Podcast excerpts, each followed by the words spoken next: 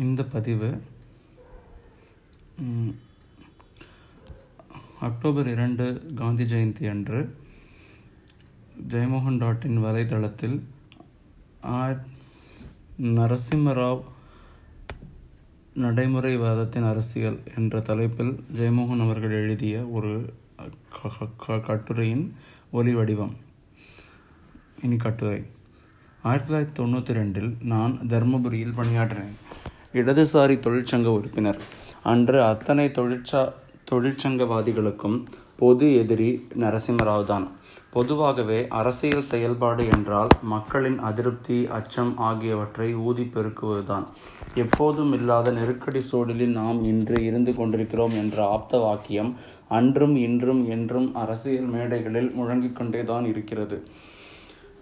தொ- தொழிற்சங்க ஊழியர்களின் அ- அதிருப்தியை தூண்டிக்கொண்டேதான் இருக்கும். தொழிற்சங்கம் ஊழியர்களின் அதிருப்தியை தான் தூண்டிக்கொண்டே இருக்கும். ராஜீவ்காந்தி பதவிக்கு வந்து தாராளமயமாதலை நோக்கி தேசம் திரும்பியதும் கூடுதலாக அச்சத்தை அஹ், தூண்டத் தொடங்கியது.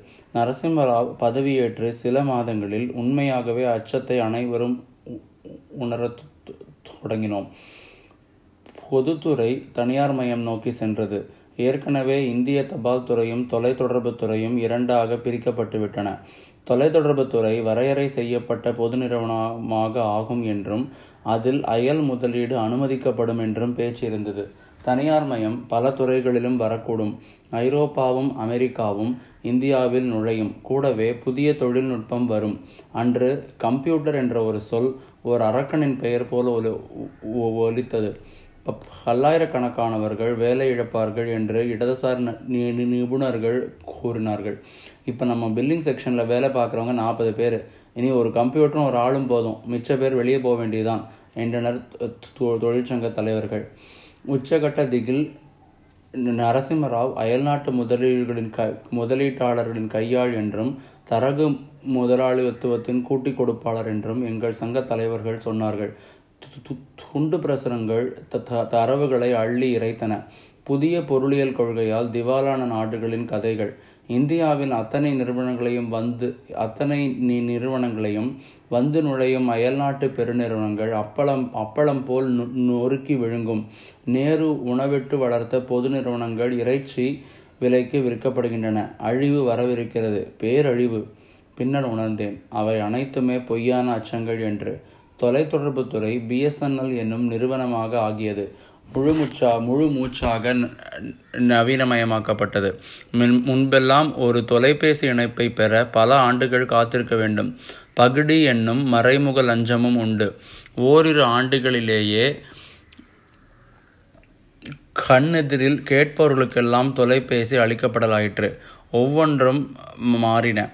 ஆனால் ஒருவருக்கு கூட வேலை இல்லாமல் ஆகவில்லை. மாறாக பல்லாயிரம் பேர் மேலும் தேவைப்பட்டார்கள்.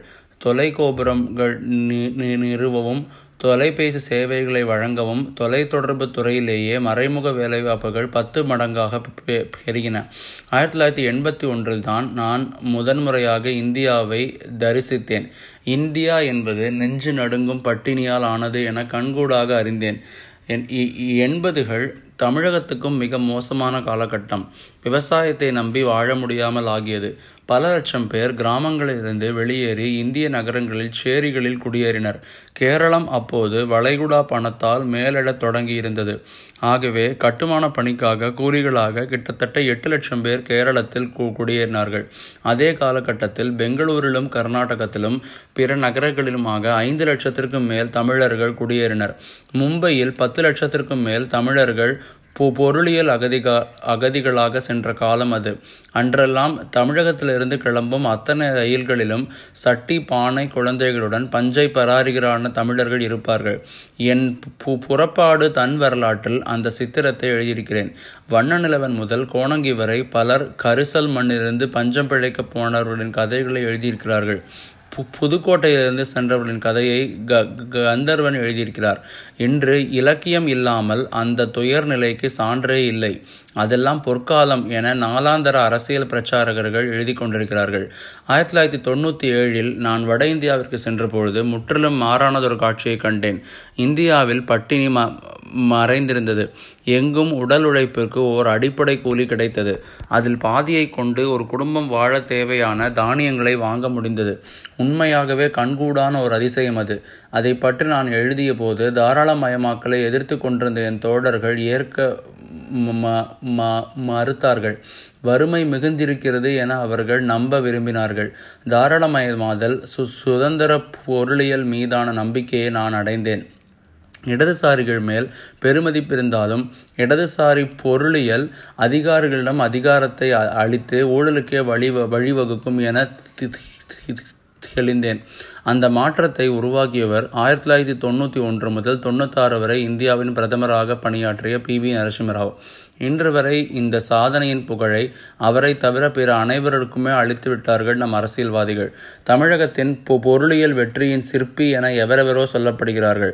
அது அன்றைய இந்திய பொருளியல் மாற்றத்தை திறம்பட பயன்படுத்தி கொண்டு நம் தொழில்துறையின் வெற்றி என்பதை வசதியாக மறைத்து விடுகிறார்கள் பிரச்சாரகர்கள்.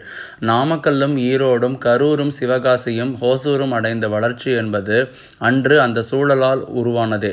நரசிம்மராவை தலைமையாக தலைவராக கொண்டு அன்று அந்த வளர்ச்சியை சாத்தியமாக்கிய காங்கிரஸ் கட்சியே கூட இன்று நரசிம்மராவ் பெயரை சொல்வதில்லை. வரலாறு பெரும்பாலும் தர்க்கங்களற்றது பொதுமக்கள் இன்றில் வாழ்பவர்கள். ஆகவே நேற்றை அறியாதவர்கள். ஆயினும் நரசிம்மராவ் போல தீயூழ் கொண்ட இன்னொரு அரசியல்வாதி இல்லை. இந்தியா கண்ட மாபெரும் ஆட்சியாளர் அவரே. இந்தியாவை முன்னேற்ற பாதையில் கொண்டு சென்றவர்களில் நேருவுக்கு பின் அவரே முக்கியமானவர். ஆனால் அவர் பெயரே கிட்டத்தட்ட வரலாற்றிலிருந்து மறைந்து விட்டிருந்தது. அதை மீட்டெடுத்த நூல் வினய் சீதாபதி எழுதிய நரசிம்மராவ் இந்தியாவை மாற்றி அமைத்த சிற்பி தமிழில் ஜே ராம்கி அரசியல் வரலாற்று ஆசிரியரும் வழக்கறிஞருமான வினய் சீதாபதி டெல்லி அசோகா பல்கலையின் ஆசிரியர். தே தேசிய சட்டக்கல்லூரியிலும் ஹார்வர்ட் பல்கலையிலும் பயின்றவர். பிரின்ஸ்டனில் அரசியல் தத்துவத்தில் முனைவர் பட்டம் பெற்றவர். நரசிம்மராவின் தனிப்பட்ட காகிதங்கள் உட்பட அரசு ஆவணங்களை வாசித்து தொகுத்து எழுதப்பட்ட இந்த நூல் இந்திய அரசியலை புரிந்து கொள்வதில் மிகப்பெரிய திறப்பை உருவாக்குவது. இந்திய பொருளியல் ஆயிரத்தி தொள்ளாயிரத்தி தொண்ணூற்றி ஒன்றில் மிகப்பெரிய நெருக்கடியை சந்தித்தது. அப்படி ஒன்று இந்திய வரலாற்றில் அதற்கு முன்பும் பின்பும் நிகழ்ந்ததில்லை. கிட்டத்தட்ட நாடே சில மாதங்களில் திவாலாகும் நிலை. அதற்கான காரணங்கள் பல. இந்தியா ஏற்றுமதிக்கு சோவியத் ருஷ்யாவையே நம்பியிருந்த நாடு. சோவியத் ருஷ்யா ஆயிரத்தி தொள்ளாயிரத்தி எண்பத்தி ஐந்து முதல் தொடர்ச்சியான பொருளியல் நெருக்கடியை சந்தித்துக் கொண்டிருந்தது. ஆயிரத்தி தொள்ளாயிரத்தி தொண்ணூற்றி ஒன்றில் முற்றாக வீழ்ந்தது. கூடவே இந்தியாவும் சரி வீழ்ச்சி அடைந்தது அந்நிய செலாவணி குறைந்தது. ஆகவே நாணய மதிப்பும் சரிந்தது. மறுபக்கம் அந்நிய முதலீடு முற்றிலும் இல்லாமல் இருந்தது. காரணம் அன்றிருந்த மையப்படுத்தப்பட்ட பொருளியல் நிர்வாகம் லைசன்ஸ் ராஜ் என்று அழைக்கப்பட்டது அது. பொருளியலை அரசை நேரடியாக கட்டுப்படுத்தியது. அதாவது பொருளியல் அரசு அதிகாரிகளால் ஆளப்பட்டது. ராஜீவ்காந்தி காலகட்டத்தில் இந்தியாவிற்கு வந்த அந்நிய முதலீடுகள் கூட தொடர்ச்சியான அரசியல் நிலையின்மை முடிவெடுக்க முடியாத அரசு ஆகியவற்றால் இந்தியாவிலிருந்து வெளியேறிவிட்டிருந்தன. கூடவே வளைகுடா போரினால் இந்தியாவின் எரிபொருள் இறக்குமதி செலவு பல மடங்கானது அந்த சூழலில்தான் நரசிம்மராவ் பதவிக்கு வருகிறார். இந்தியா தன் பொருளியல் வழிமுறைகளை மாற்றியே ஆக வேண்டும் என்ற நிலை இருந்தது. நரசிம்மராவ் போன்ற அரசு நிர்வாகத்தில் நீண்ட கால அனுபவமும் நிதானமும் தன்னை முன்னிலைப்படுத்தி கொள்ளாத அடக்கமும் அனைத்து தளங்களிலும் பேரறிவும் கூடவே அரசியல் சூழ்ச்சி திறனும் கொண்ட ஒருவர் அன்று ஆட்சிக்கு வந்தது இந்தியாவின் மாபெரும் பேறு. அனைத்தையும் விட இன்னொன்றும் இருந்தது அவரிடம். அவர் மக்கள் அரசியல்வாதி அல்ல. ஆகவே மக்களிடம் வா வாக்கு பெறுவதை மட்டும் எண்ணி பொருளியல் முடிவுகளை எடுக்க வேண்டியிருக்கவில்லை. அந்த சித்திரத்தை மிக விரிவாக அளிக்கிறது வினய் சீதாபதியின் இந்நூல் பதவிக்கு வந்ததுமே நரசிம்மராவ் அனைத்து கட்சி தலைவர்களையும் கூட்டி நிலைமையை விளக்கினார். அவர்கள் வாயடைத்து போனார்கள். நிலைமை மோசம் என அவர்களுக்கு திறவு தெரியும். ஏற்கனவே சந்திரசேகர் நாட்டின் தங்க கையிருப்பை அடகு வைத்து கடன் பெற்றிருந்தார். அந்நிலையில் இருந்து மீள நரசிம்மராவ் உருவாக்கிய திட்டத்தை அவர்களால் மறுக்க முடியவில்லை. இடதுசாரி கட்சிகளுக்கும் உண்மை தெரியும் என்கிறது இந்த நூல். அரசியல் வெளியில் அவர்கள் உருவாக்கிய எதிர்ப்பு ஒரு பாவனைதான். இந்நூலின் ஏழாவது அத்தியாயமான பொருளாதாரத்தை மீட்டெடுத்தல் நரசிம்மராவ் எப்படி தன் இலக்கை நோக்கி சென்றார் என்பதை விளக்குகிறது. பழைய பொருளியல் பார்வை கொண்டிருந்தவரான பிரணாப் முகர்ஜி நிதியமைச்சராக விரும்பினார். அரசியல் சூழ்ச்சி வழியாக அதை ராவ் முறியடித்தார். மன்மோகன் சிங்கை அழைத்து நிதியமைச்சராக்கினார். மான்டே சிங் அலுவாலியா போன்ற திறமைமிக்க பொருளியல் வல்லுநர்களை பதவிக்கு கொண்டு வந்தார். சீரான தொடர் முயற்சிகள் வழியாக இந்திய பொருளியலை தலைகீழாக மாற்றியமைத்தார். நரசிம்மராவ் பதவி நீங்கிய போது ஐந்து ஆண்டுகளில் இந்தியாவில் நடுத்தர வர்க்கத்தின் எண்ணிக்கை பத்து மடங்காகியது. சாலைகளின் நீளம் இரண்டு மடங்காகியது. விமான பயணம் செய்பவர்களின் எண்ணிக்கை எட்டு மடங்காகியது. தொலைபேசி வைத்து வந்தவரின் எண்ணிக்கை இருபது மடங்காகியது. வேலையில்லாமை பத்தில் ஒரு பங்காக சுருங்கியது. முக்கியமாக நாட்டிலிருந்து பட்டினி விலகியது. இதை ராவ் சாதித்தது எப்படி என விரிவாக விளக்குகிறது இந்நூல். இந்நூலை வாசிக்க வேண்டியது அதில் உள்ள நேரடியான அரசியல் நிர்வாகவியல் நுட்பங்களுக்காகவே. நம்மில் பெரும்பாலானவர்கள் ஒரு ஒரு இரட்சகன் வந்து அனைத்தையும் ஆணையிட்டே சீரமைத்து விடுவான் என நம்புகிறோம். நாடோடி மன்னன் முதல் முதல்வன் வரை நம் சினிமா இந்த ரகசிய கனவையை பயன்படுத்திக் கொள்கிறது. ஆக்ரோஷமாக பேசி கனவுகளை விதைப்பவர்களைத்தான் நாம் தலைவர்களாக தெரிவு செய்கிறோம். அல்லது எதிர்ப்பலையை உருவாக்குபவர்களை தலைவர்களாக ஆக்குகிறோம். அதாவது ஜனநாயகத்தில் தலைவர் என்பவர் தலைமை பண்பு கொண்டவர் அல்ல. நம்மிடம் சிறப்பாக பேசும் கலை அறிந்தவர்தான். நம்மை ஏமாற்ற கற்றவர்தான். ஆட்சி நிர்வாகம் என்பது என்பதும் பொருளியல் வளர்ச்சி என்பதும் அரசியல் கவர்ச்சி என்பதிலிருந்து முற்றிலும் வேறானவை என இந்நூலின் பக்கங்கள் வழியாக பார்த்துச் செல்கிறோம். நரசிம்மராவுக்கு இருந்த எதிர் விசைகள் என்னென்ன? நேருவின் நினைவை அப்போதும் கொண்டிருந்த காங்கிரஸ் காங்கிரஸ் சோசியலிச கோஷத்தை கைவிட தயாராக இல்லை கைவிட்டால் வாக்கு கிடைக்காது. ஆகவே ராவ் தான் செய்ததெல்லாம் நேரு சொன்னவையே என மீண்டும் மீண்டும் சொன்னார்.